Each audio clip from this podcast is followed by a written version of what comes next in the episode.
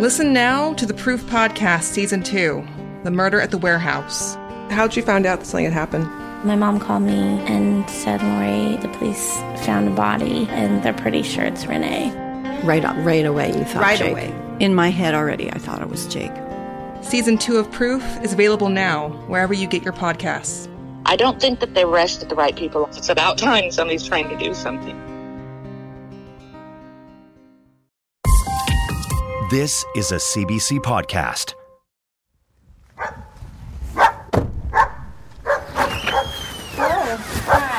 Oh, hi. Good. I don't know if you remember me.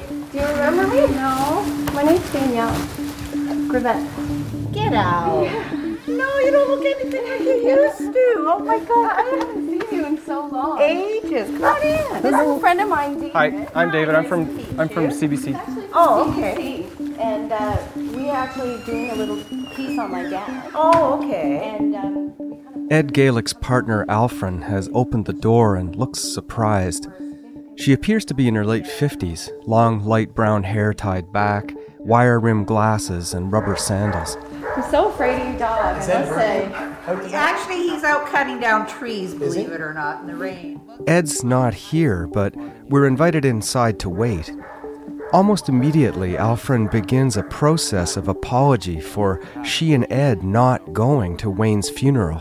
Like when the funeral, like we, we sort of wanted to go, but then with all the shit that had happened, it was like, well, geez, maybe we shouldn't because, you know, Yeah. didn't know. Alfred says they didn't go because people were pointing the finger at Ed. Stories in town that people were saying that Ed had had something to do with it. Alfred takes us inside where Danielle, Justin, and I eventually meet her husband Ed, Wayne's old business partner. We talk for hours in a wide ranging, intense conversation that at times seemed friendly but was filled with unseen tensions that Danielle described to me afterwards. The intention was to try and get as much information and keep him talking as long as possible. He described my father as a pig, and we had to sit there straight faced and laugh about it. But that's not what I was feeling inside at all. That's not what my brother was feeling inside at all. I just don't want this to look like we're we're not concerned about those things because it, it does. It cuts me to the bone.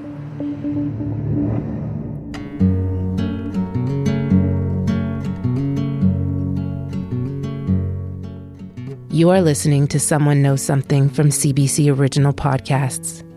In season four, David Ridgen continues the work he started nine years ago on the Wayne Greavette case. This is episode three The Deer.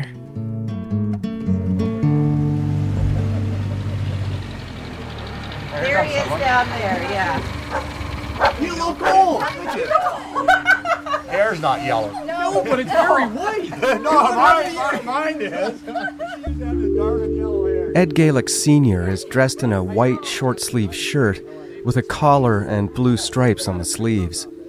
He says he's 67 years old but looks younger and has medium length wavy gray hair, perfect looking teeth, light blue eyes, and a hearing aid. I have a coffee and Bailey's. Yeah, I know, I just plugged the kettle in. Ed moves deftly and speaks loudly with an almost overwhelming confidence. A man used to being in charge of any situation. So I'll explain everything. Why the hell? I know, I know you love me to death and you came to see me, but it took you like a million years. So uh, talk about. Explain. tell me story. There. Well, According to the Greavettes and the Galicks, their two families had been very close and had worked together for a long time. But despite this, they hadn't spoken in the years leading up to Wayne's death or after. What was the nature of the disagreement between Wayne and Ed Galick? You know what? I think we all got to talking about doing this because obviously, you know, it's been so long since Dad passed away. well, there's You know? somebody, um, somebody's out there that shouldn't be out there. That's Well- what you just said is exactly why. Somebody's We've climbed some stairs back at Ed's split level home and are now gathered round a wooden dining table on a cold tiled floor.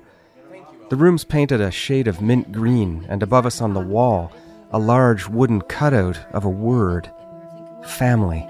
I mean, we, we started talking about it. I mean, we, to start at the beginning, there's only really you two. You guys knew us so well and our family so well. We wanted to be able to sit down with you and get an understanding of wh- what was my dad like? Good, the bad, the ugly. Oh no, there was a lot, a lot of good times. Oh, we had tons. lot. I can't- I can't remember all. I mean, they were all good times. Yeah. Yeah, we just had our little marriage dispute come to the end of At the that. end. Yeah. But you know, And he- that- well, to be truthful, he did get screwed up a little at the end there, anyway. But that's Yeah. because That don't forget, I, I had him since he was 16 years old. That's- it's- all that's how many years. Like I, I don't even know how old he was when he passed away. It's just, Yeah. Yeah. But but we worked our asses off. Like we, we we did what it did to get from my poverty line and his poverty line at that time. Like, how did you guys meet? He was working at uh, Seven Up. I was a mechanic, and I became the head then. And then I put Wayne in charge, right? Because Wayne was a good worker. He was a really hard worker, right? Yeah, we spent about, I, I think, a good year disciplining because he wasn't really into going to work. He was doing other stuff at that Yeah, time, yeah, you know. yeah. But once he got that habit, he's the first there and the last to leave, and the hardest worker guy you ever want to meet. Wayne followed Ed from 7 Up to the Pop Shop, a soft drink company. Then Wayne stayed on there while Ed left and started his own business. They kept in touch, and one day Wayne went to work for Ed again. Like we've been together years now, so we sort of thought even alike, right? No, we got along great. Like our, our brains are working together and all that. We were just working all the time, right? Right. I said, what we're going to do is we're going to go away for a couple months, Wayne, and I'm going to leave you in charge. Ed would leave Wayne in charge of Surge and then go on vacation. It worked okay. We went away for a couple months, came back and checked the books and everything, and it's just great. But sometimes when Ed returned from vacation, he says, it wasn't always rosy with Wayne. He recalls Wayne, on one such occasion, had began treating workers harshly. He'd rule people. Yeah, did he start to feel Yeah, that way? I'll tell him that you can't Yeah. treat the people that are making us money like Yeah. that, right? Because that's what he do. He treat them like dirt, right? And I go, why would you do that? Where, where, where in the world did you get that? You were dirt, I was What dirt. Like, why, things where that? that- up? But I don't know where that came from, right? Yeah. We sort of straightened it out, like you know, uh, because I said I don't want people coming to me telling me about you and then leaving because you're too hard on them, right? Yeah. So he caught on to that pretty quick because I said I'll get rid of you, man, because I don't need that Was it more like employees or was it customers Employees, and yeah. employees? Like So he was losing the respect of his crew. Yeah, he just he went, Yeah. he went power nuts. Yeah. He went power nuts for about a year. and We, we got to put the bed, right? Yeah. And that was okay. So then we decided we're going for six months, right? Yeah. So uh, and I was, I was and I was a little apprehensive about it. And I said, why don't you just move into the house? In this one, I guess you guys were living here, right, Yeah. for about six months. Yep. And we're just going to be gone. And I'll call you once in a while. That worked out okay. So he comes up with this bright idea. We're going to put Diane in there, right? Alvin and I worked together, so he thought that would be the next natural step. Yeah. But in Ed's opinion, Diane wasn't working out for the business. You know, 'cause she's got her opinion, I got my opinion, you got your opinion. But fortunately or unfortunately, I own the business, and here's where we're going. Yep. You know, and I can't explain it any better. So that happened for about two, three months, and then they rebelled on it, right? And I'm just gonna tell you how which our marriage split it up. Yeah, right? didn't know. So I come back, and I guess through all the jobs I've ever done, part of your job is the worst part is say you don't work here no more, right? Eventually, Ed says he asked Wayne to fire Diane. So I said, I think you're gonna have to let her go. Well, why don't you do that? I just because I didn't hire her. You did. So he fired her? Yeah. I asked Diane for her version. She says Ed and Alfred were the ones who fired her. I was let go. I, and I don't know why. I was let go. And they said that they didn't need my services anymore and whatever. And I worked really hard. And, you know, Wayne worked really, really hard. Wayne had said to me, the two of us, between me doing that job, him doing that job, Ed wasn't happy. Diane having to leave caused a lot of friction. And another factor that led to Wayne and Ed's final falling out was to do with a company she and Wayne had developed. Surge had acquired a company called Conveyors Unlimited, and Diane says she and Wayne worked hard to manage the company while Ed was away in Arizona. She says it was Wayne's understanding that he would own 50% of Conveyors Unlimited, but when Ed returned, she says Wayne was only getting paid his usual 10%, as Ed considered Conveyors to be part of Surge. So Wayne and Diane plan to start their own company with Lisa that they would call D&L. and Wayne began the process of leaving Surge himself. It Shred just caused a lot of tension. So I said, since we're not working out together, give me a number and adios amigos. And so he goes, okay, I want this and that. And I go, no problem, right? You can have that. And then Spike came in really bad. I got him that's really not happy with me because he had the fires misses and then he gets canned, right? Yeah. And I understand the feelings. Yeah. I've also heard Diane's version of the situation. When Ed came back that year, Ed decided that he was going to put that all together and basically pay Wayne his 10%. Well, Wayne was pissed off with that because he said that's not right. Like I'm 50% of Conveyors Unlimited, 10% of Surge Beverage. That doesn't, you know, is not right. You can't just take that money and throw it in with that. And Ed said he could do anything he wanted to do. That disagreement ended in court with Wayne seeking compensation for the value of his share of the business. In the end, in 1993, Ed and Wayne went to court ordered mediation. Wayne owed Ed money for a previous loan, and Ed owed Wayne money. In the end, Wayne netted around $100,000, according to Diane, and then roughly three years passed without the family speaking a word to each other. Wayne used his money to help buy the farm, and then Wayne was murdered in December 1996. We sort of ended all that anyway, just like regular lawyer stuff and all that. Yeah, we but we never, we never did get engaged to being friends again. So, what happened? It took about a third of my life right out of me because that was always there. Like, Yeah. yeah, and vice versa. Oh, Like, for sure. Yeah, like we were always there. Counted on How's each the other. kids? How's that? Where's the kids? I pretty well lost them for two years after that. Like I know it was a three-year uh, difference, but the first year I sort of kept tabs because he was calling on our customers, but you know he's trying to survive. So on a business aspect, uh, no effect whatsoever. Yeah. Uh, personal, big effect, a big hole in your heart. Uh, like, well, why? Like, how did that happen? We used to have our domestics together, but we were always number one. Like, Here, Ed downplays his disputes, which he calls domestics, with Wayne, and moves to a story about them getting into a scrap with someone else. Oh, he was a feisty little son of a I don't know where he got his balls for his size. Well, we were at Newmarket, eh, having a beer. There's me, my brother Roy, and we stand what size we stand, right? And got little Wayne with us, right? so this guy over here, he's just a yipping away, right? And he gets pushing somebody, and they bumped into it and spilled our beer, right? Well, we paid for this, and now we're upset, right? And this guy didn't offer to pay for it. Wayne gets up, grabs the guy by the hair, just like that. The guy was right there, bing, bing about four times, and the guy was gone. And I go to Roy, like, aren't we ashamed?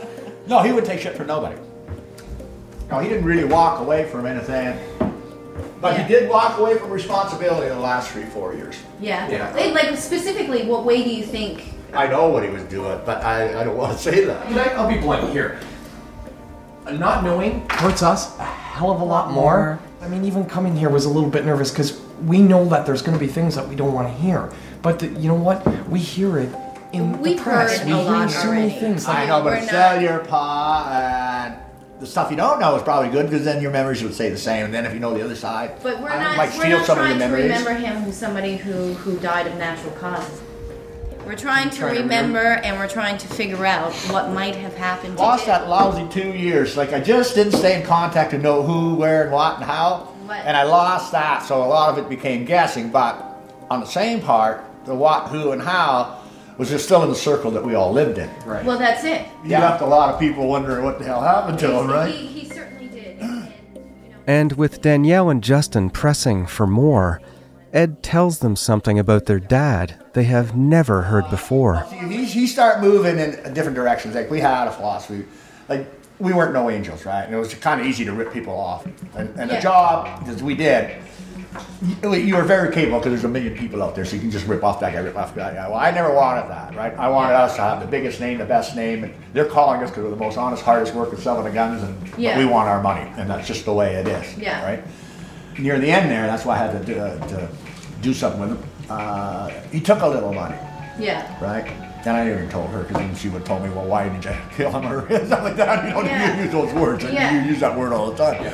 And why wouldn't you just tell me you're taking that and just take it in advance or take it as a bonus and just sell more or something like that? Why would you just go and take it and not even tell me? Like, I will find out. When you approached him about that, like what was his answer denial. to it? He just denied it flat. Oh, yeah. Yeah. Yeah. It was like a lousy, I think it was ten or fifteen thousand dollars. But he was running into this hiding problem when he's still with Surge.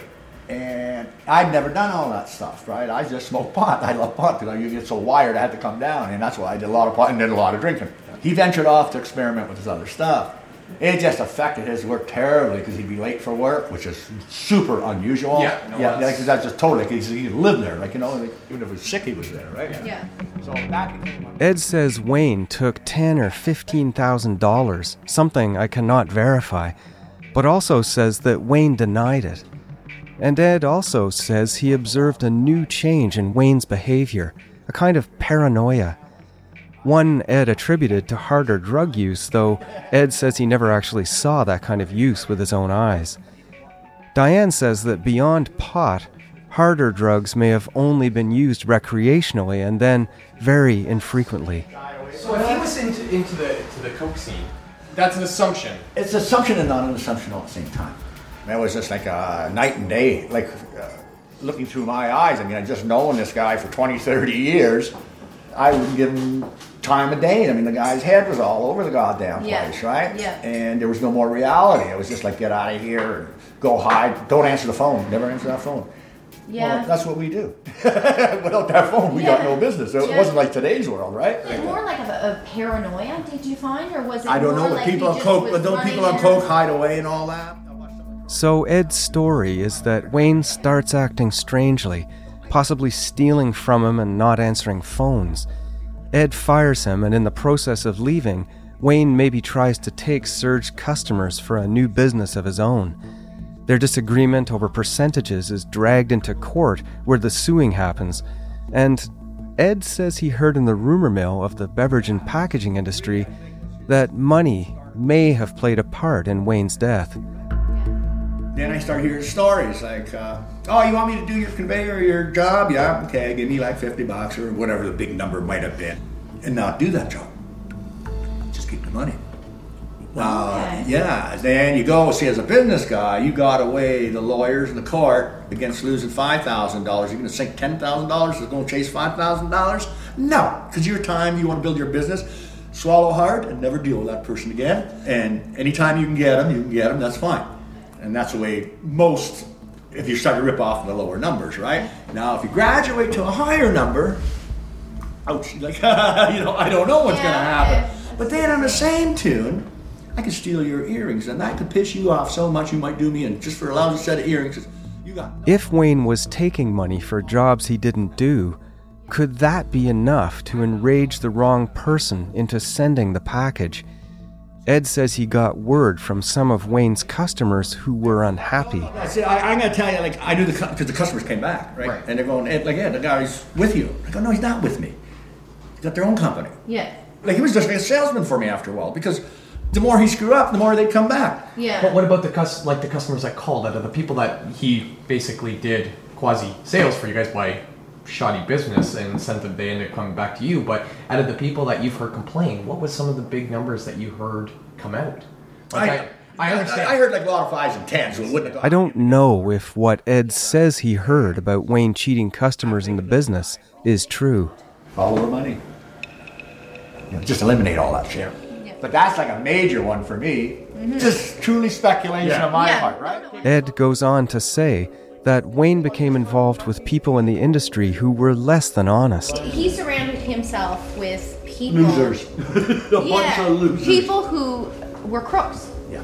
And Big time. eventually, that I mean, if I'm to gather what you're saying correctly, you you know, you're kind of saying he surrounded himself with crooks. He he turned into a crook.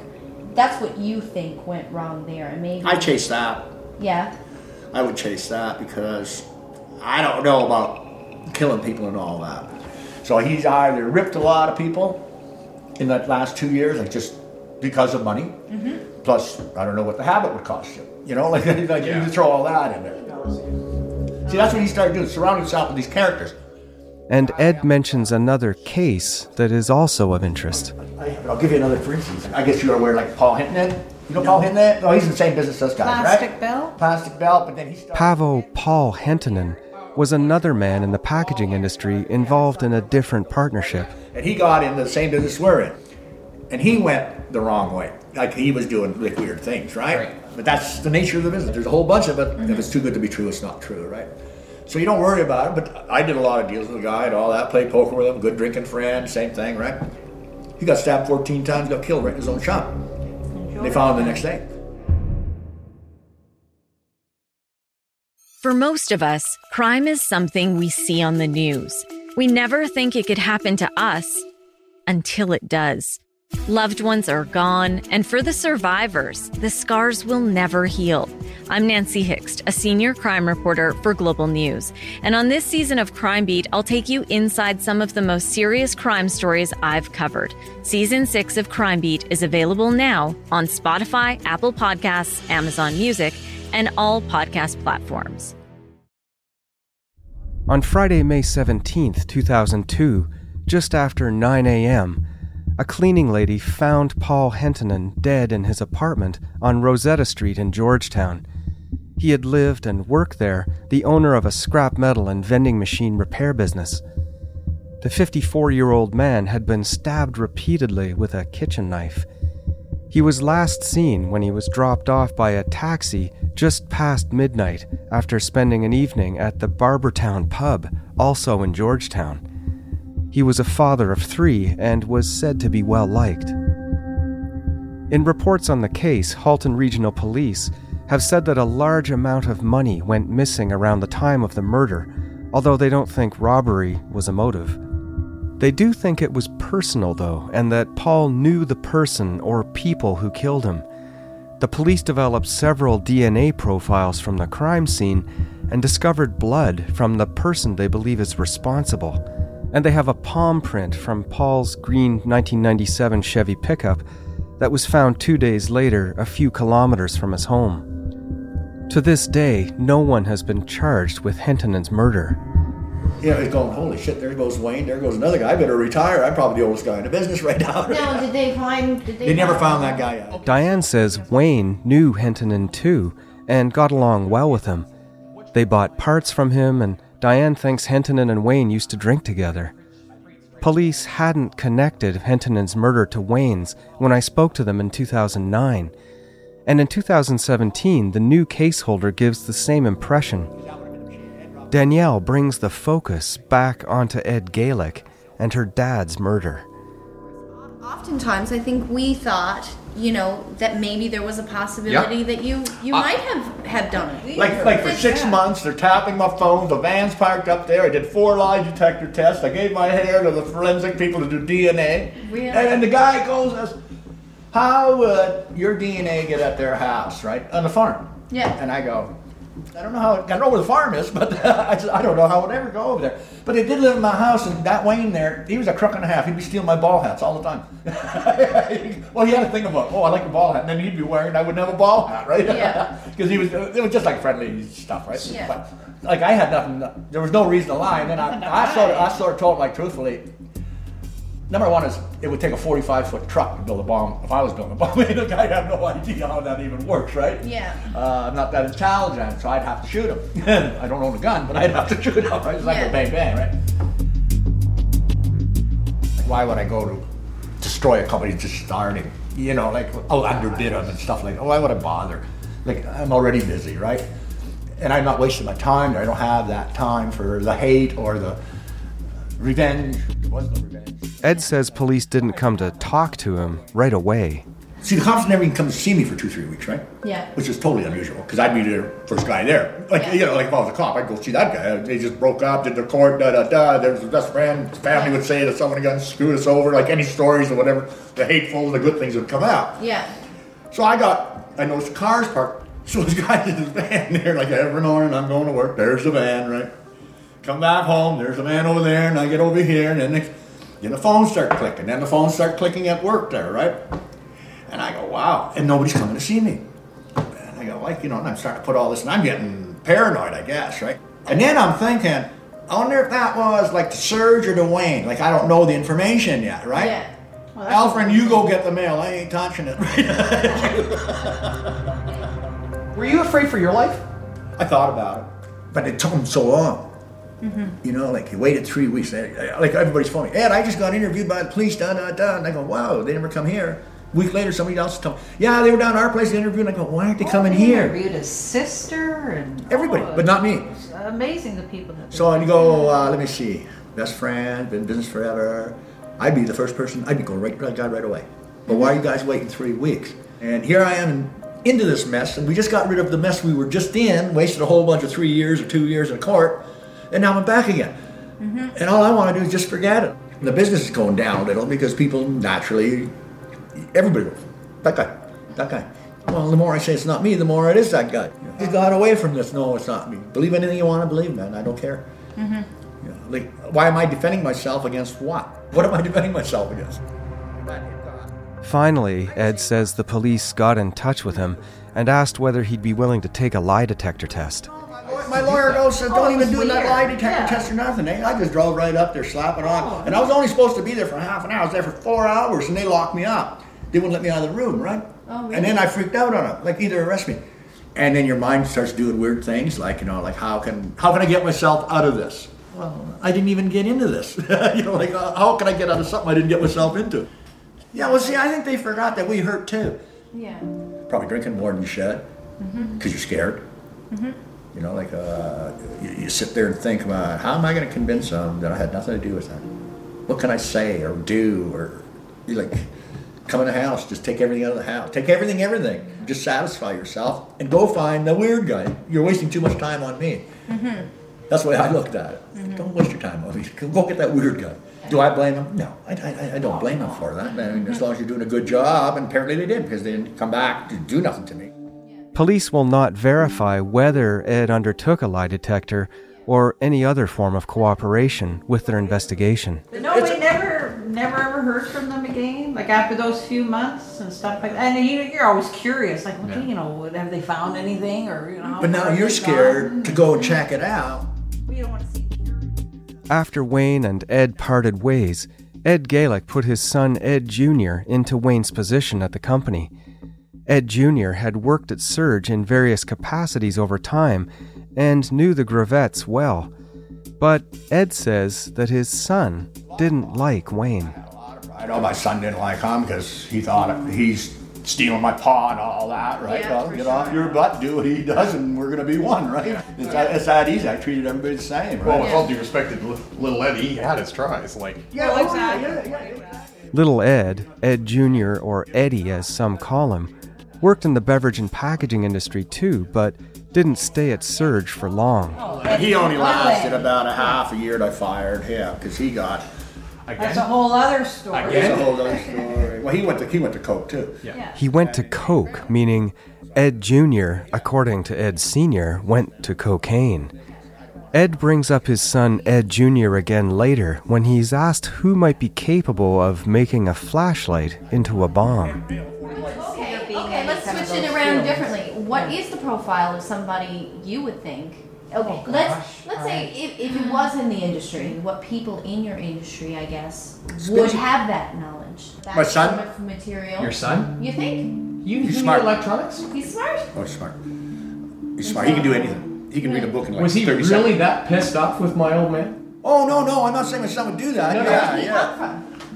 Where did like what? Where would he get that sort of knowledge from? Like I'm just wondering. He's smart. in- He's a computer guy. yeah, yeah. I guess computer guys. You know, I'm just trying Can't to. you get- find that stuff on a computer? Yeah, you guys didn't even have internet at Surge. No. No, no. I'm just wondering specifically what type of businesses that maybe Surge did business with that would have that um, maybe electrical or computer sort of experience. Oh, maybe somebody. Darling, we work for everybody. Yeah. Like from huge breweries to craft. I mean, like, there's a million people out there that would know that stuff. Like a lot of smart people, right? A lot of times we would get engaged with the engineers naturally if you're going to bid on a job and all that. Do they have enough brains to do that? Of course they do. Yeah. Yeah. So, what profile? I mean, you're talking to some sick dick, right? Like, well, like what, what, what, what profile? Yeah. Like, I don't know what profile would be. Like, it could be anybody. So, do you think that your son could have done this? Like, are you No. saying that you think your son could have done it? No, I'm just saying it's just another person. No, that would be terrible. Like I would have the capable. Capabilities or like you know anybody. But no, he's just a factor in that whole web. If I knew he did, he'd be in the Crowbar Motel, man. Oh. Yeah, I ain't that foolish as a parent, so I can't I can't honestly tell you no that I would suspect him or anything like that. Yeah. I would have told the cops I suspected Sure, him, right? But I didn't tell him that because I didn't. Mm-hmm. But he's just weird. But he is a weird dude. like Eddie is very warped. Like he's there's something wrong So with that have- kid. So are you t- are you talking to your son now, like Ed? Are you? I know we're sort of like uh, better off not doing that. you know, there is no salvaging him anymore. Like you know, he might give me, oh, dad, I'm clean stuff and da da da. Well, I plan never on seeing him, but I got great grandchildren. I got great great grandchildren from that. You know, from whatever they did. So Yeah. he did give me a good present that way. Ed Jr. is someone I'll need to talk to. Your ideas have it's either been, you know, ripping customers off or he was moving stuff. And as you know, in this business, it's a pretty common thing. All the little shysters are doing that. All the Very little shysters. Number one is I would like I'd love I'd love to get the books. Yeah, and stuff like trace that the work, wouldn't right? go through. Just tra- trace all that.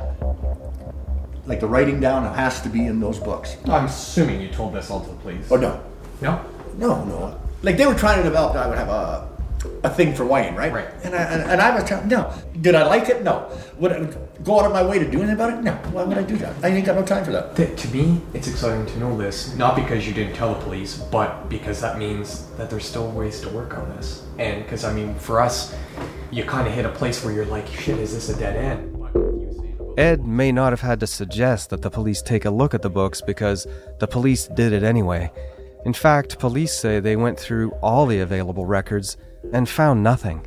Whoever did it is a complete coward, number one. Yes, sir. And then the other part of that is the little message on the bottom, and I'm trying to recall, I don't know what it is. Have a uh, good day. or Have a Merry? Christmas, Yeah. and you never need to buy another flashlight. There you go. That's right. Yeah. How sad has that person got to be knowing what the end result is?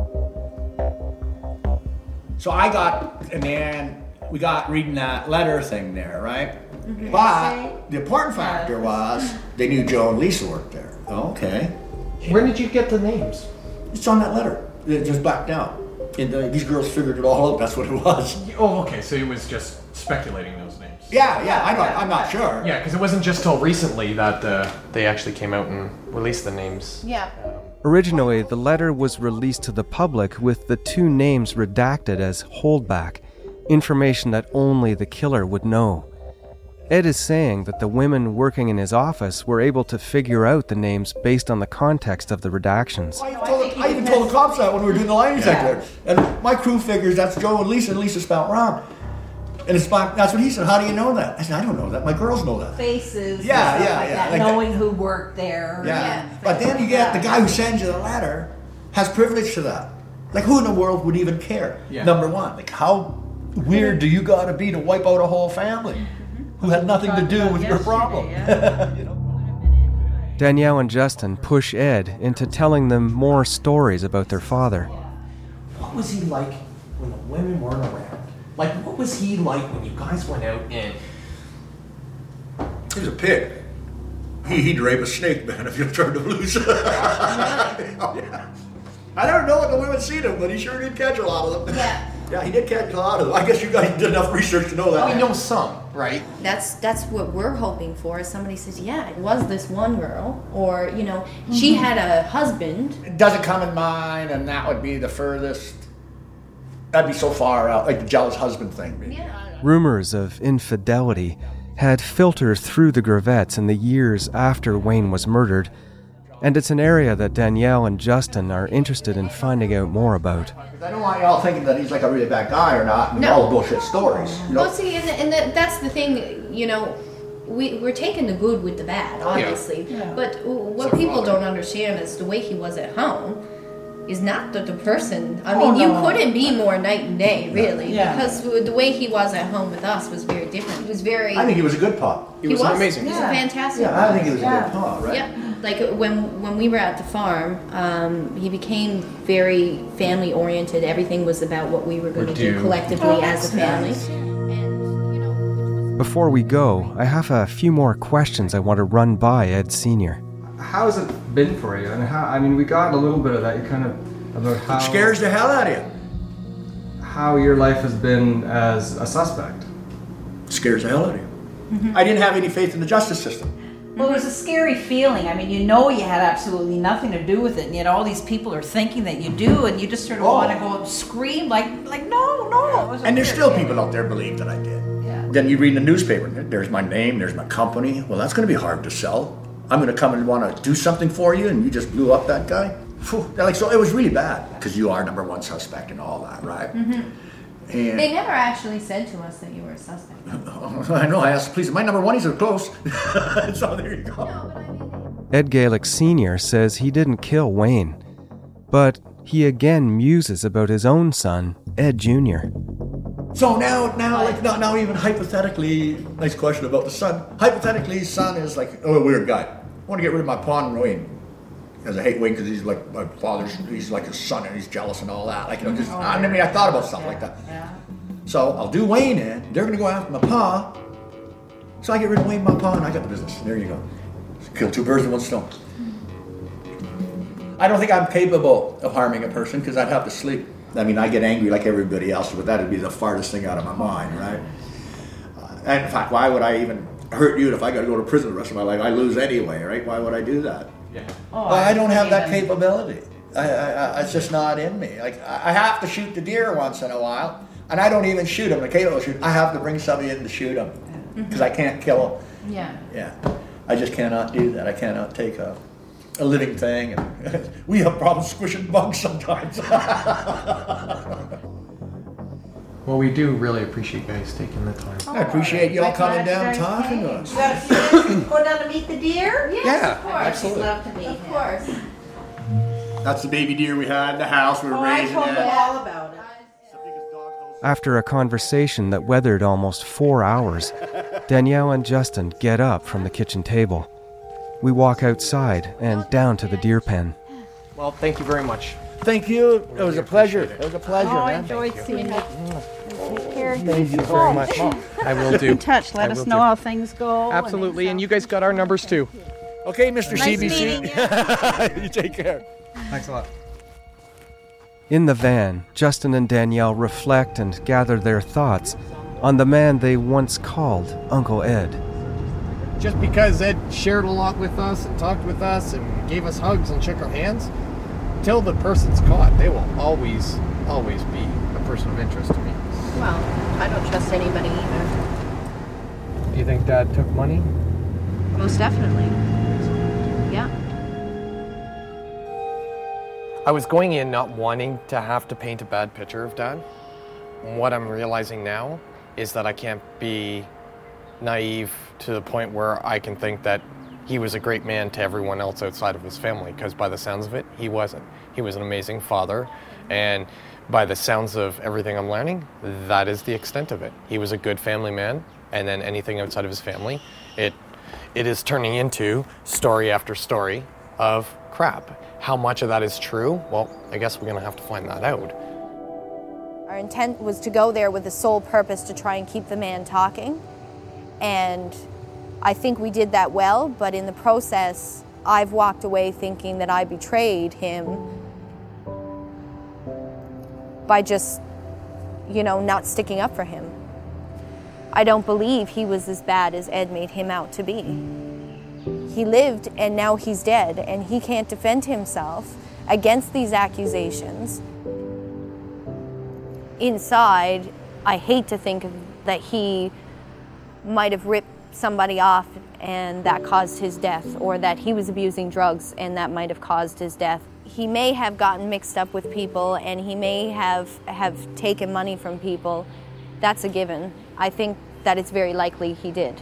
And we have to come to terms with those facts, but he wasn't a pig and he wasn't a thief, as people might take that.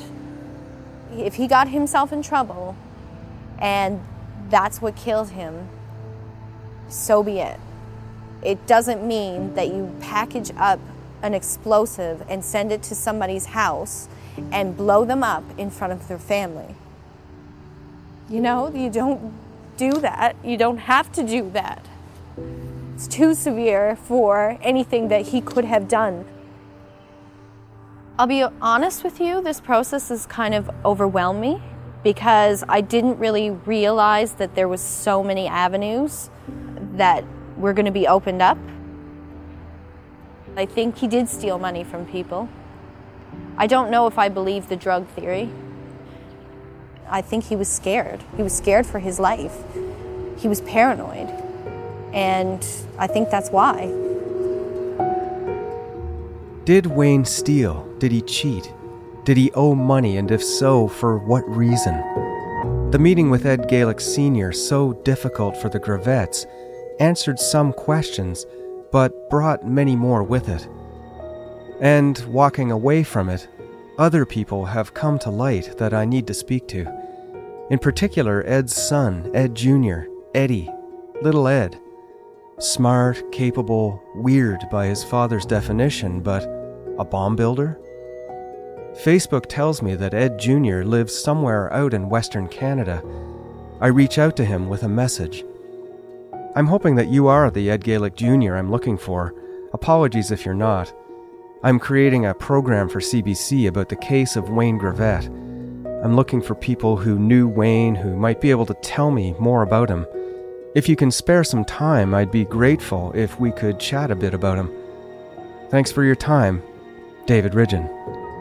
Ed Galick Jr.'s reply comes quickly, saying, It's about time. Honestly, when that happened, I was shocked. Should be interesting to find out what the hell happened there. I'd never ever wish their family or Wayne harm or anybody dead in my life.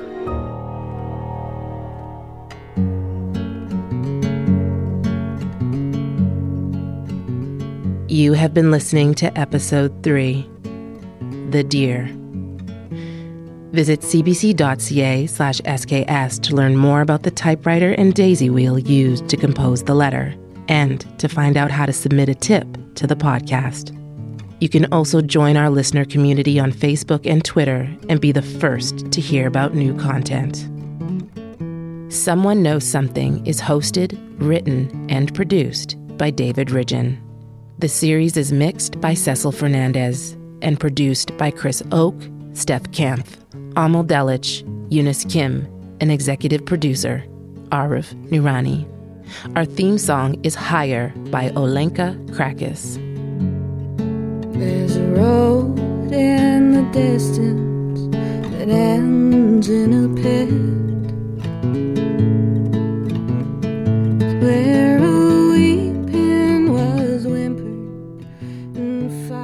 Someone Knows Something is a proud part of CBC Original Podcasts. Another podcast we think you'll like is Personal Best, a self improvement show that helps you be your best you as best they can given the constraints. My prediction is that I will be wholly unsuccessful five out of five days. You just went stone cold. you you honestly think you're gonna go 0 for 5? Yes. Subscribe in Apple Podcasts or wherever you listen to SKS. For more CBC podcasts, go to cbc.ca slash podcasts.